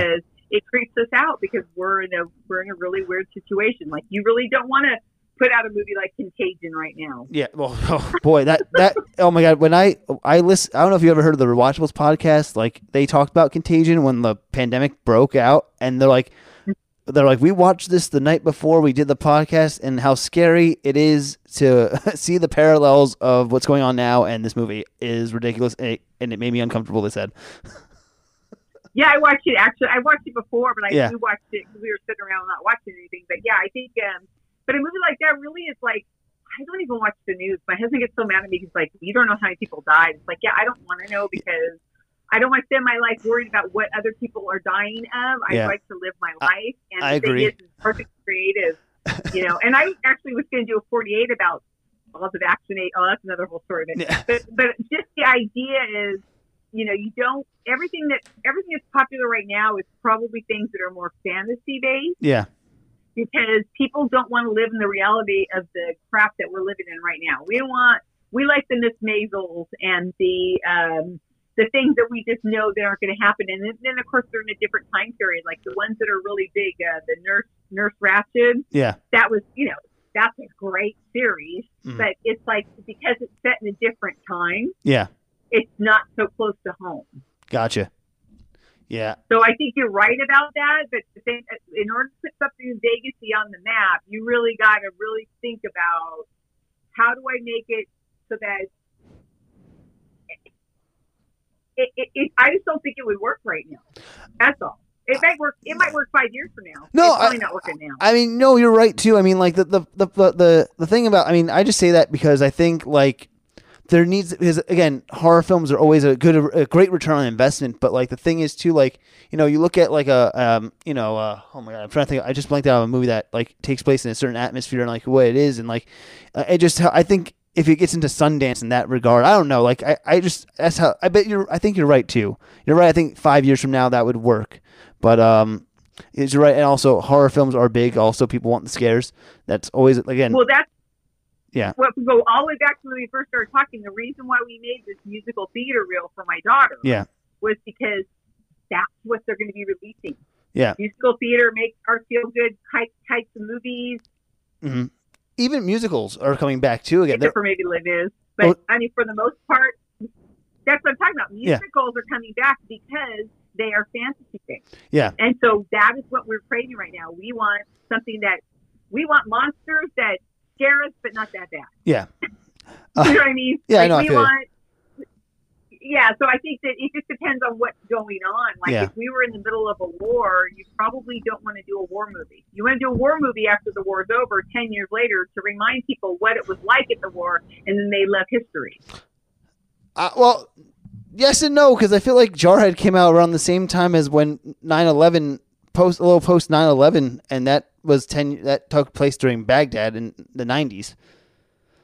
Uh huh. So uh, Yeah, but that was like not 9/11. That that's was true. Yeah. it was also in the past. Uh, yeah. Good and point. wasn't Yeah. that movie kind of a? It had kind of a, a different like morality story than Yeah. you know us just being attacked. Yeah. It had more going on for it. Yeah. So yeah, it worked, and I love that movie. But Good movie. Yeah. so I think that I think as people people who aren't in the industry, it's funny because I've been doing this whole like sending out emails for uh, people to fund my film Yeah. to fund Mom Squad. But I literally went out of my way to make sure I emailed people that weren't in the industry hmm Yeah. because I feel like you know we're kind of their fantasy. Like I have friends, you know, because I worked at a bar from all over that Mhm. do all kinds of different things, and so and I think they are so interested in what I'm doing. I don't think they'd ever want to do it, but Yeah. they're just interested in what I'm doing because it's in the film industry. Does Yeah. that make sense? Yeah. No, it makes total So, sense. so, so it adds a little fantasy to their world. It's Yeah. like, oh, well, she just did this big movie. Tommyknockers like, yeah, I didn't get paid that much, but it was a great, it was fun. It was a great experience, but you probably would have hated it. It was cold. I hate the cold. I moved out here for the warmth. Actually, yeah, where are you from? I'm from Jersey originally. I've been out here eight oh, years okay, now. Yeah, Yeah. I don't like winters. Oh yeah, my husband's down- Where's yeah, he from? Yeah, yeah, yeah. He's uh, my husband was born in I don't even know, like the Bronx. Oh, the But Bronx. he's not. But he came Yeah. out here when he was six six months old to Oh, okay. California. Yeah, my, But my his parents Yeah. were. His parents' dad married the youngest sister, but he dated the oldest sister in high school. ah, fascinating. That's Yeah, that's very uh, New York. Yeah. my and my dad's actually from the Bronx. He grew up in the Bronx, then he moved to New, New Jersey. My mom's from New Jersey as well, so that's uh that, that little background as well. Um, but Brenda, I'm on my last two questions for you. Are you ready for these? Okay, All right. go ahead. First one is what is the social what is your social media? Um, I'm I'm just uh, Brenda Daly on Facebook, Mhm. and then I'm Mama Bird Nest or at Mama Bird Nest on Instagram. It's not a very good showing on Instagram. and then um, I do have a, I have a Twitter. It's Mama Bird Nest, um, and social media. I'm all over the place. So I also have the Mom Squad page, Okay. and then I have Real Women page, and um, and that's about it. So that's that's probably enough pages. And then also an IMDb Pro. So Brenda Daly. Awesome. And then my last question. You've been dropping nuggets all day. What's that last golden nugget? It can be about life, filmmaking, you know, the community, Las Vegas community, whatever it wants to be. Let it be. I just think that if you're um, a filmmaker, just you know, trust yourself, believe in what you're doing. If you screw it up, it's okay. It's not life or death. Just Yeah. go do it again, um, and just forgive yourself for you know we're all going to make mistakes, probably in front of the wrong people, and they'll get over it. Mm. You know, and don't. And I, the biggest nugget that I ever learned from this guy who was a manager at CBS as a filmmaker, at, this is what I, I do. I make sure that I always, I'm not afraid to ask. Hmm. Don't be afraid to ask. If you have something you want, ask for it. Yeah. If you get it, great. If you don't, you move on to the next ask. But don't be afraid to ask because that's, that's gotten me farther than anything. And I was always afraid. So it, it, it don't be afraid to ask. You just trust yourself. If you, if you feel like you have a good story, you may have to rewrite it four or five times, but Yeah. but you know, if you have a basic good story idea, just keep just keep on it because you know nobody else will have your story. That And that's it. That's a perfect nugget to go out on. Brenda, thank you so much for being on the podcast. It was a pleasure getting to know you and talking to you and vi- verbally meeting you for the first time.